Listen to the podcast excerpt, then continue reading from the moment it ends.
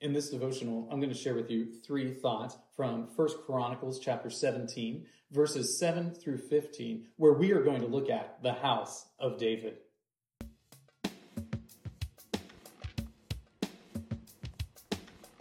First Chronicles chapter 17, verses 7 through 15 says, Now therefore, thus shall you say to my servant David, Thus says the Lord of hosts, I took you from the pasture, from following the sheep to be prince over my people Israel. And I have been with you wherever you have gone, and cut off all your enemies from before you. And I will make for you a name like the name of the great ones of the earth. And I will appoint a place for my people Israel, and will plant them, that they may dwell in their own place and be disturbed no more. And violent men shall waste them no more as formerly. From the time that I appointed judges over my people Israel, and I will subdue all your enemies. Moreover, I declare to you that the Lord will build you a house. When your days are fulfilled to walk with your fathers, I will raise up your offspring after you, one of your own sons, and I will establish his kingdom. He shall build a house for me, and I will establish his throne forever. I will be to him a father, and he shall be to me a son. I will not take my steadfast love from him as I took it from him who was before you. But I will confirm him in my house and in my kingdom forever, and his throne shall be established forever.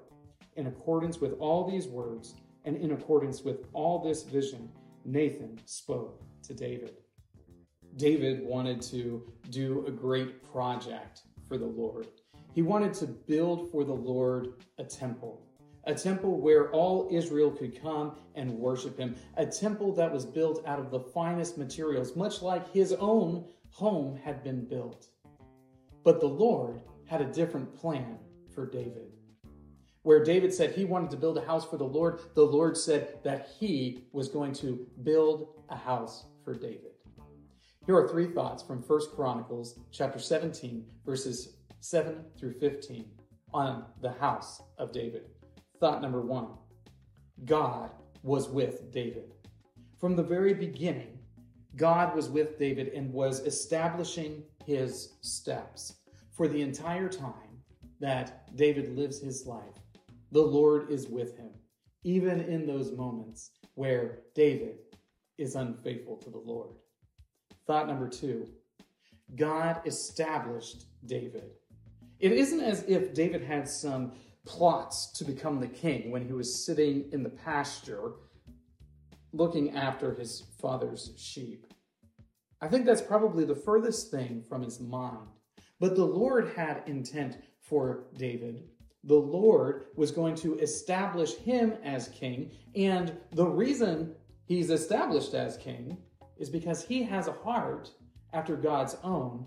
And he really is the last type of person you would expect to be the king over Israel. It's because he's the least of his family. It's because he's the youngest, the smallest, that he's the ideal person for the Lord to use. So that way, no one could mistake the fact that God had established David as king. Thought number three God blessed David. And this is clear throughout the text that we read that the Lord had been with him, that he had established him, and that he was blessing him. And the great blessing that David was receiving from God is that his line would continue. David was not going to build the temple, but his son would. David's son was going to be well established by God, just as he was. David's ultimate son was going to build a temple. That temple is the church. David's ultimate son would be established, and his throne is established forever.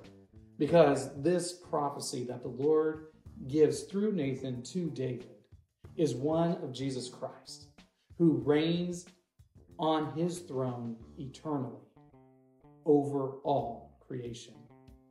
These three thoughts come from the assigned reading, First Chronicles chapters 15 through 19. If you'd like to read through the Bible with me, you can do so by joining the Facebook group Through the Bible. where we are reading the text of Scripture together.